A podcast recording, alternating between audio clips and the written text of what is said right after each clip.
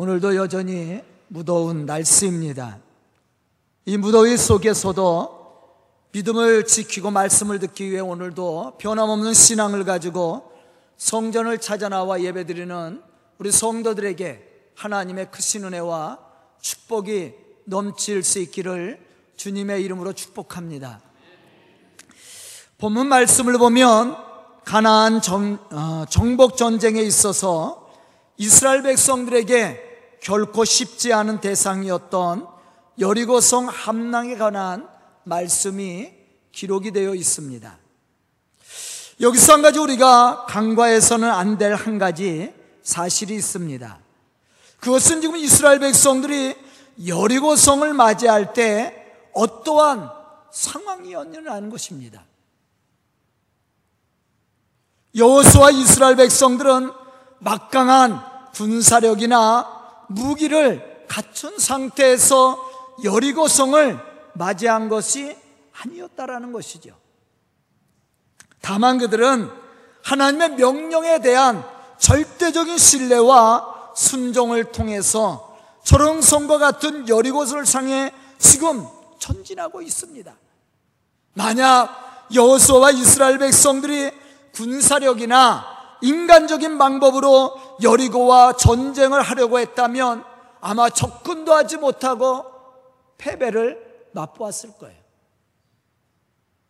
왜냐하면 여리고는 여호수아와 이스라엘 백성에 대한 소식을 이미 듣고 성문을 굳게 닫고 전쟁할 준비를 갖추고 있었기 때문이었습니다. 본문 1절에 보면 이러한 사실을 우리가 느낄 수가 있어요.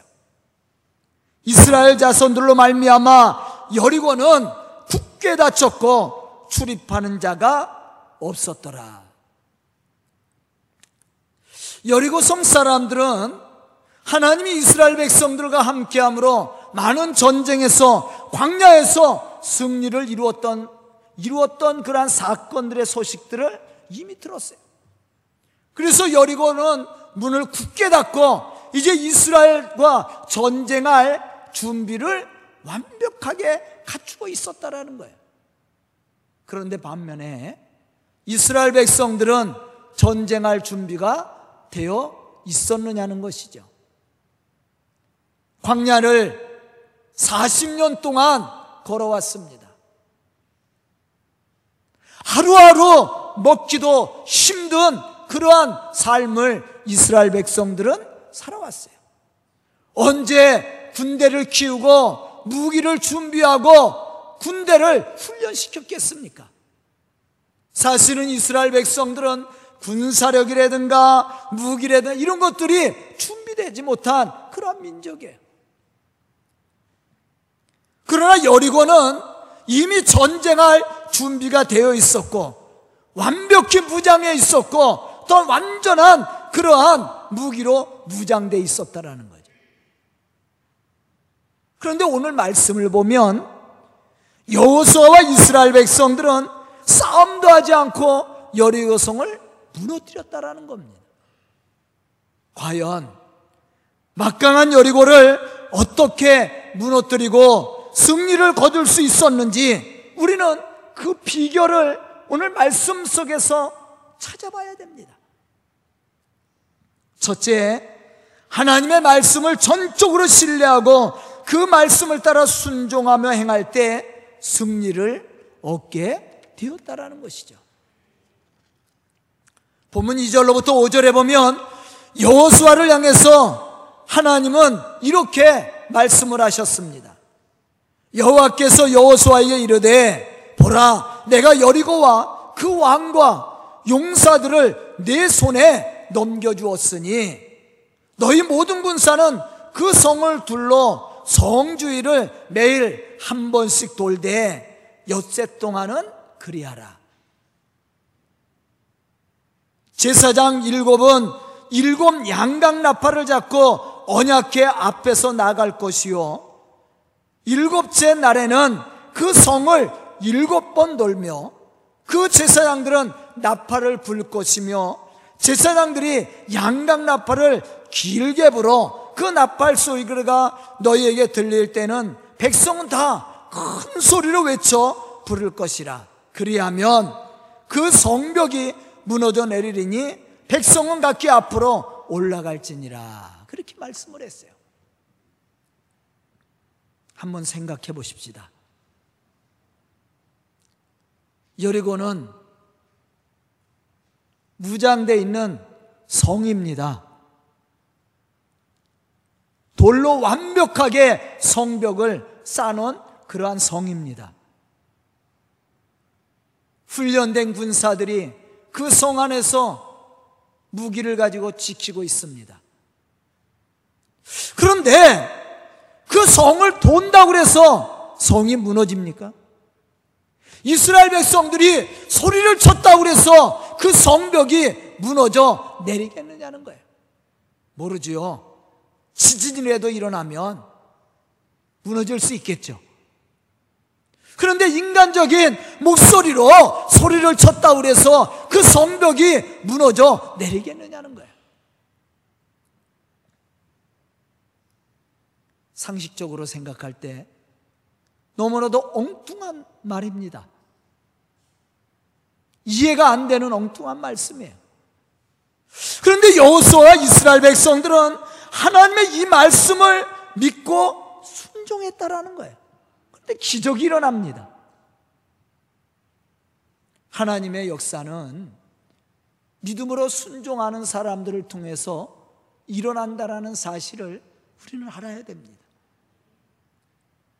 이스라엘 백성들은 여호수아의 명령에 따라서 무장한 군인 앞에 무장한 군인 맨 앞을 세우고 다음에 양강 나팔을 든 일곱 제사장을 세우고 그 다음에 언약계를 맨 제사장을 세우고 맨 마지막에는 이스라엘의 나머지 후군을 종렬로 길게 세웠습니다. 그리고 그들이 한 일이라고는 여리고를 엿새 동안 한 번씩 돌고 한 번씩 소리치는 일이에요.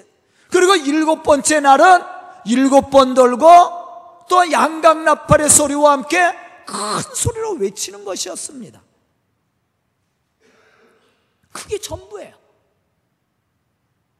그런데 놀라운 것은 이러한 행동이 여리고 성을 무너뜨렸다라는 거예요. 여기서 우리는 소리에 대해서 한번 생각해 봐야 됩니다. 소리는 사람들의 생각과 마음을 움직이는 묘한 힘이 있습니다. 소리에 일정한 리듬을 붙이면 음악이 되죠. 이 음악 소리는 사람의 마음을 움직이기도 하고 감동을 주기도 합니다.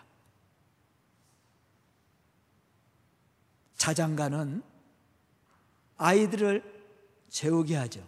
평안한 마음을 가져다 줘요. 록이나 헤비메탈 같은 음악은 사람을 무아지경에 빠지게도 만듭니다. 또 우리가 부르는 찬송가는 우리에게 믿음을 심어주고 우리의 신앙을 견고하게 만들어줘요. 때로는 찬송은 기적을 만들어내기도 합니다. 사무엘상 16장 23절에 보면 사울이 악령이 들려서 괴로워할 때 다윗이 수금을 타며 노래를 했을 때 사울 속에 있었던 악령이 물러가고 그 마음에 평화가 찾아왔다라고 그랬어요. 이 찬송의 힘이에요. 이와 같이 음악 소리는 놀라운 능력을 나타내기도 합니다. 그런데 오늘 말씀을 보면 이스라엘 백성들은 여리고를 돌 때 그냥 돈 것이 아니었어요. 제사장들이 부는 양강 나팔 소리를 듣고 돌았다고 했어요. 여기서 나팔 소리가 의미하는 뜻을 우리가 생각해 봐야 됩니다.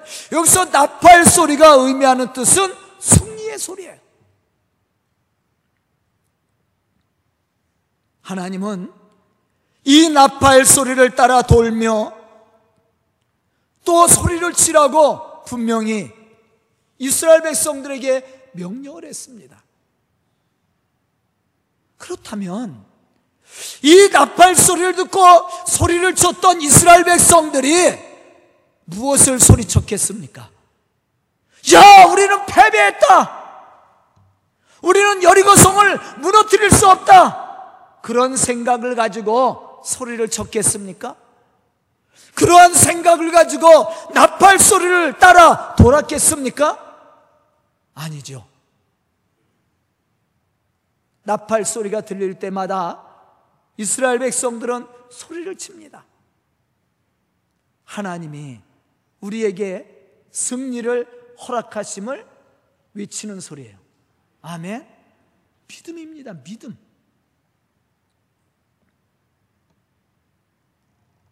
이 나팔 소리를 따라 돌며 소리를 쳤던 이스라엘 백성들의 그 소리를 통해 여리고 성이 무너지게 되었다라는 것. 우리가 어떤 소리를 듣고 있느냐는 굉장히 중요합니다.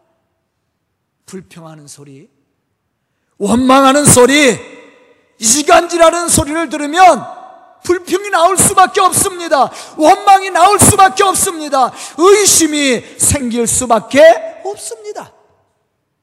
하지만 하나님의 말씀의 소리를 통해 축복과 속리의 소리를 듣게 되면 삶의 문제가 사라지고 걱정과 근심이 사라지고 우리의 삶 속에 참된 평화와 기쁨이 생기게 된다라는 것이죠. 왜 이스라엘 백성들이 여리고 성을 돌면서 근심하지 않았겠습니까? 왜 염려하지 않았겠습니까? 그러나 그들이 하나님의 나팔 소리를 들으면서 하나님의 승리의 소리를 외쳤을 때 하나님이 그들 속에 역사하셨다라는 거예요. 그게 승리의 비결입니다.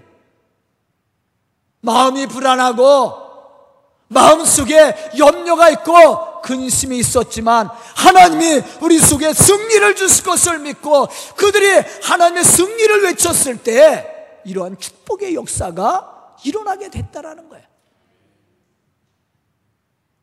저는 오늘 말씀을 듣는 우리 성도들이 이러한 믿음의 사람이 되어서 하나님의 축복을 외치고 그 축복의 역사를 이루어갈 수 있기를 주님의 이름으로 축복합니다. 두 번째는 하나님의 말씀대로 침묵할 때는 침묵해야 되고 외치라고 할 때는 외쳐야 됩니다. 그것도 믿음이에요. 본문 10절에 보면 이러한 사실에 대해서 우리에게 알려주고 있습니다. 여호수아가 백성에게 명령하여 이르되 너희는 외치지 말며 너희 음성을 들리게 하지 말며 너희 입에서 아무 말도 내지 말라. 그리하다가 내가 너희에게 명령하여 외치라는 날에 외칠지니라. 이것이 나팔 소리와 함께 행진하는 이스라엘 백성들에게 내려진 명령이에요.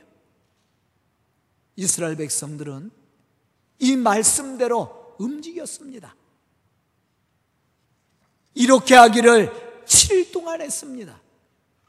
그리고 일곱 번째 날에는 하나님이 명령하신 대로 성을 일곱 번 돌고 온 백성이 한 목소리로 나팔 소리와 함께 크게 소리를 외쳤습니다. 그때 여리고 성이 무너졌다라는 거예요.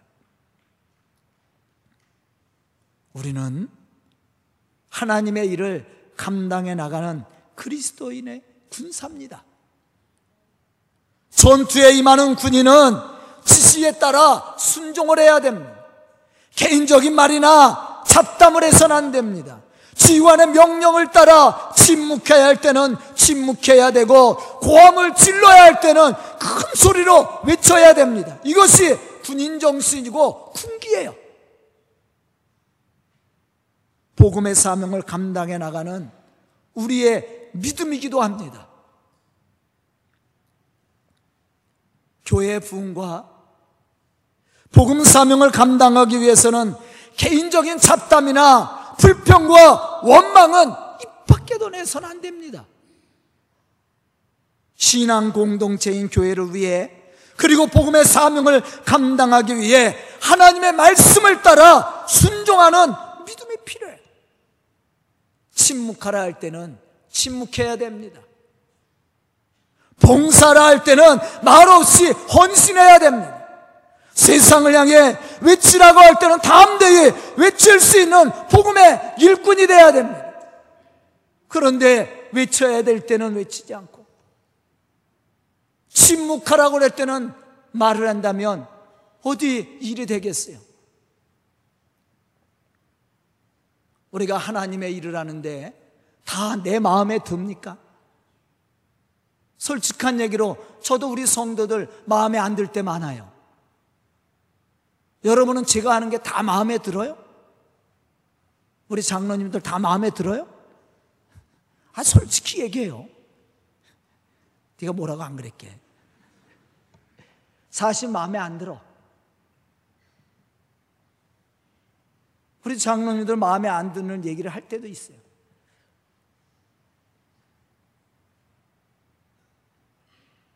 그렇지만 하나님의 일이라면 순종하죠.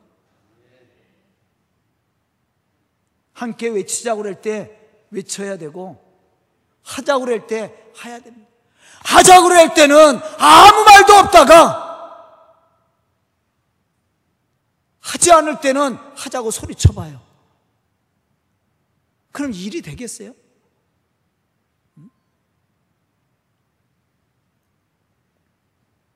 그래서 일이 되질 않아요. 무슨 일 하자 그러면 조용히 침묵하고 있다가 일이 끝나고 조용히 있을 때는 왜 일 안 하냐고 소리쳐 보세요. 그럼 교회가 어떻게 되겠어? 그래서 일이 되겠습니까? 침묵할 때는 조용히 침묵하는 겁니다. 내 마음에 안 들어도 하나님이 말씀하셨으니까 순종하고 가는 거예요. 하지만 하자고 할 때는 발벗고 나서야 되죠.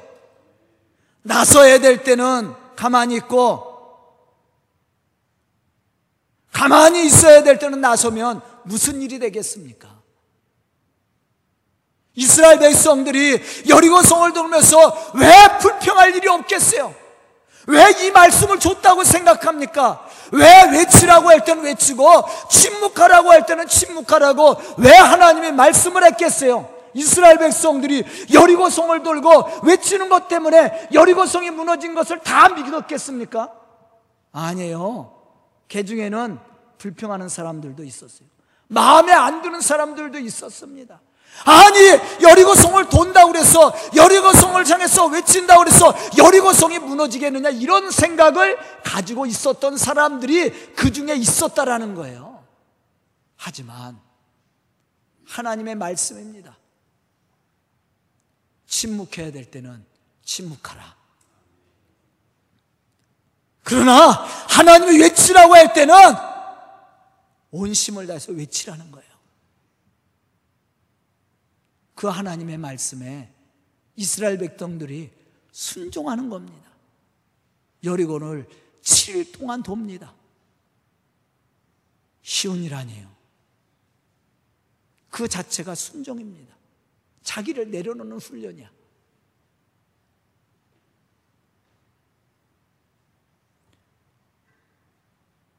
우리가 이렇게 사명을 감당할 때 하나님은 우리 속에 어떻게 하시 역사하는 거예요? 네? 바로 그 사람이 하나님의 승리의 축복을 누리는 사람이에요. 오늘 말씀을 듣는 우리 서강교회 성도들은 하나님의 말씀에 따라 침묵할 때는 침묵할 줄 알고 세상을 향해서 담대히 복음을 외침으로 맡겨진 사명을 감당할 때는 모든 일 제껴놓고 하나님의 일을 감당해 나갈 수 있는 그러한 믿음의 일꾼들이 될 수 있기를 주님의 이름으로 축원합니다.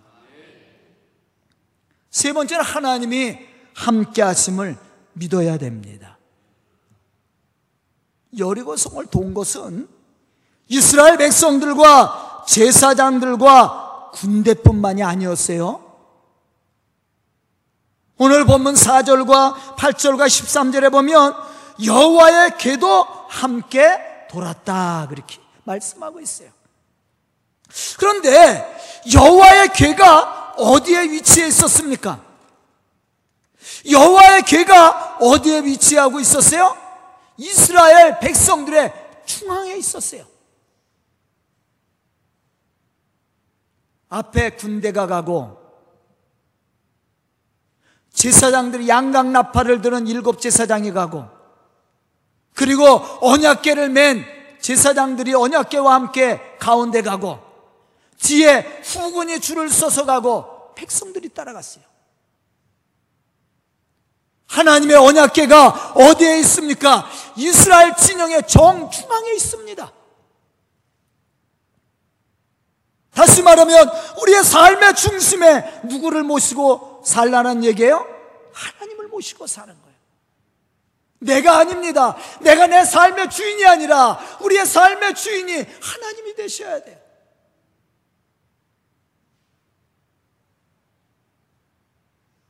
이 사람은 이미 승리를 예약한 사람이야.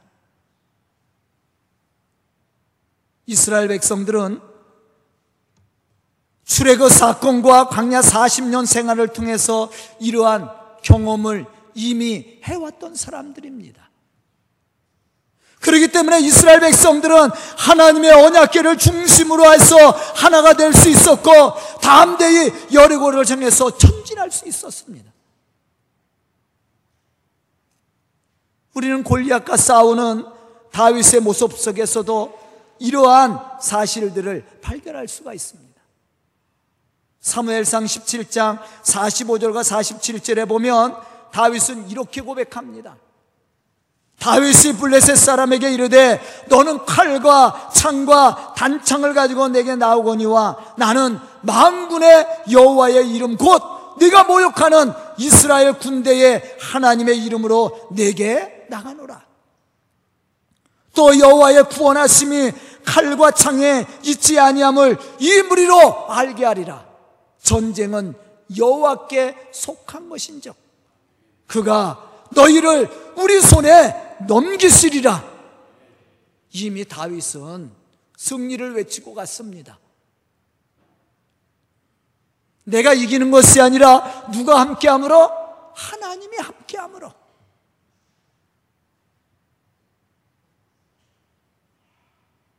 오늘 말씀 속에서도 이스라엘 백성들의 승리도 여기에 있습니다.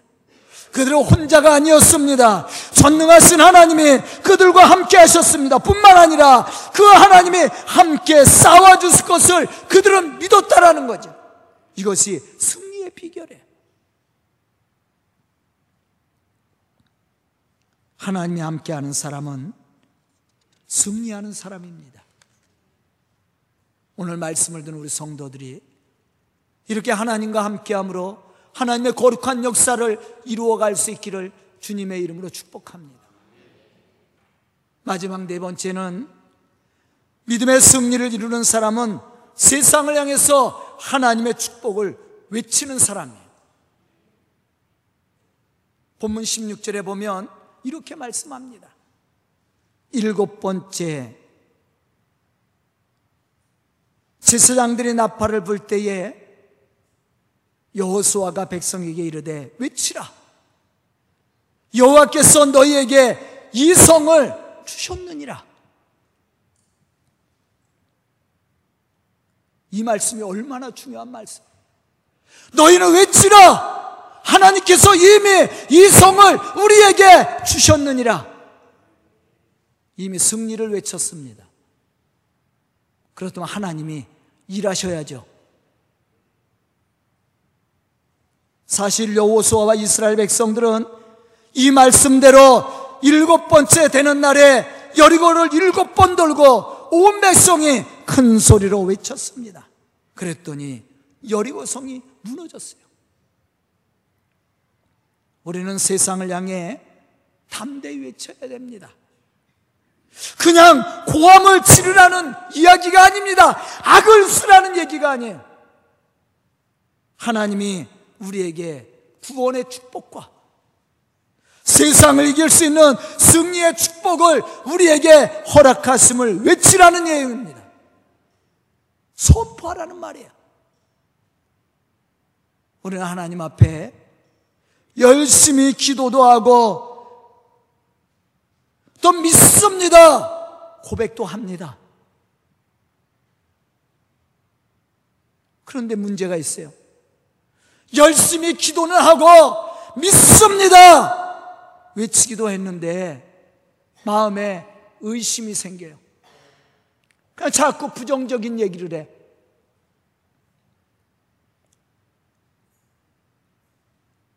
우리 성도들 저에게 기도 부탁 많이 하죠. 제가 기도해 줄 때 안 됩니다. 그런 적 있어요? 아, 우리 성도들 집을 팔아야 되는데, 집이 나가야 되는데, 아, 목사님 급해요. 제가 그럼 뭐라 그래? 걱정 마세요. 믿음으로 기다리고 기도하셔요. 그럼 때가 되면 하나님이 다 임자를 붙여줍니다. 안 된 분들 있어요? 왜 대답도 안 하셔요? 전 100% 됐다고 생각해요. 아, 목사님! 생전 보지도 않았는데, 보러 오는 사람도 없었는데, 한 사람한테 바로 팔렸어요. 근데 왜 나한테는 보상 안 해? 네? 내가 기도해 줬는데, 그렇게 된다고 얘기했는데.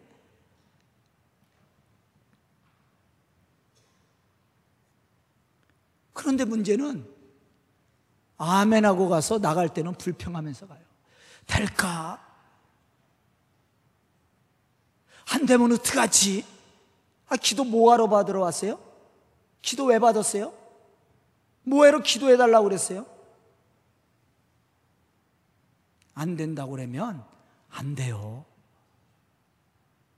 된다고 선포해야죠. 하나님이 주신다고 선포해야죠. 이스라엘 백성들이 여리고 성을 돌고 안 된다고 얘기했습니까? 여호수아가 안 된다고 얘기했어요. 일곱 번째 되는 날 일곱 번을 돌고 제사장들이 양각 나팔을 길게 불 때 이스라엘 백성들에게 큰 소리를 외쳐라. 그러면 하나님께서 우리에게 주셨느니라. 그 말씀에 이스라엘 백성들이 순종했던 여리고 성이 어떻게 됐습니까? 무너졌어요. 우리가 무엇을 선포하는 거, 이게 굉장히 중요한 거예요. 안 된다고 그러면요, 안 돼요. 하나님이 하심을 믿고, 하나님이 역사하심을 믿고, 하나님의 축복하심을 믿고, 우리가 믿음으로 고백할 때, 기적이 일어나는 것이고 능력이 나타나는 겁니다. 다윗이 골리앗을 향해 담대히 외치고 나간 것처럼 여호수아가 이스라엘 백성들에게 여리고 성이 무너졌음을 선포한 것처럼 우리도 세상을 향해 질병을 향해 교회 부흥을 위해 하나님의 축복을 기대하며 믿음으로 외치고 선포해야 됩니다.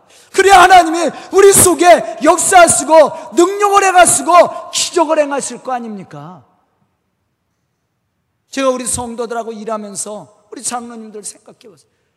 제가 이 교회를 하면서 안 된다고 한 적 있어요? 한번 말해 보세요. 안 된다고 한 적 있냐?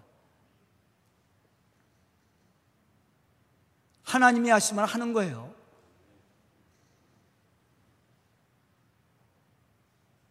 하나님이 역사하시면 못할 일이 어디? 우리 하나님이 전능하시다고 고백하잖아요.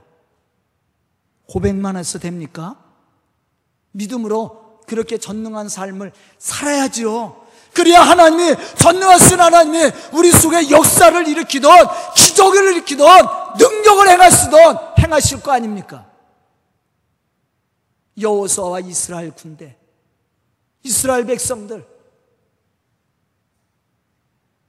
이성적으로 생각할 때는 안 될 일입니다. 지금 다시 한번 생각해 봐도 아니 돈다고 소리친다고 여리고성이 무너져요? 절대 안 됩니다. 그런데 하나님이 하시면 돼요.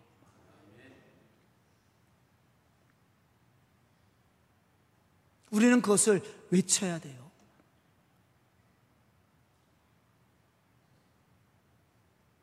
저도 어디 지나갈 때마다 아유 저기 교회 줬으면 좋겠는데 제가 맨날 그럽니다. 그러면 아유 김 목사님은 맨날 저 땅만 보면 교회 줬으면 좋겠다고 교회 져질 거예요.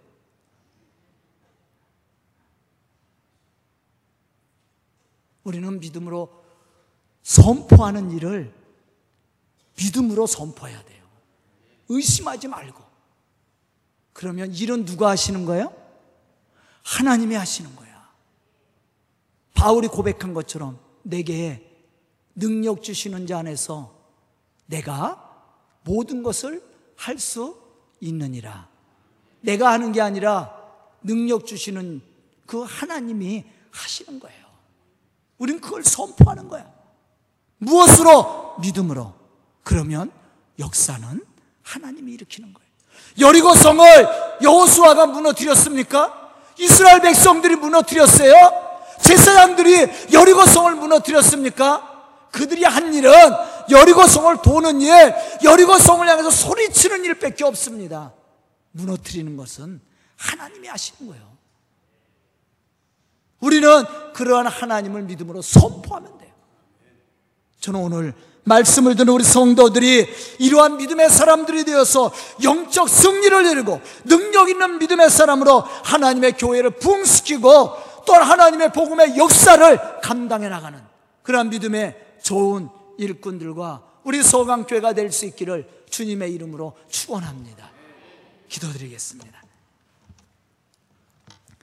은혜로우신 아버지 하나님, 오늘 말씀처럼 여호수아와 이스라엘 백성들처럼 미칠 수 있는 믿음을 주시옵소서. 하나님의 능력을, 하나님의 축복하심을, 하나님의 구원하심을 선포할 수 있는 믿음을 주시고 그것을 이루고 성취해 나갈 수 있는 능력도 주시옵소서.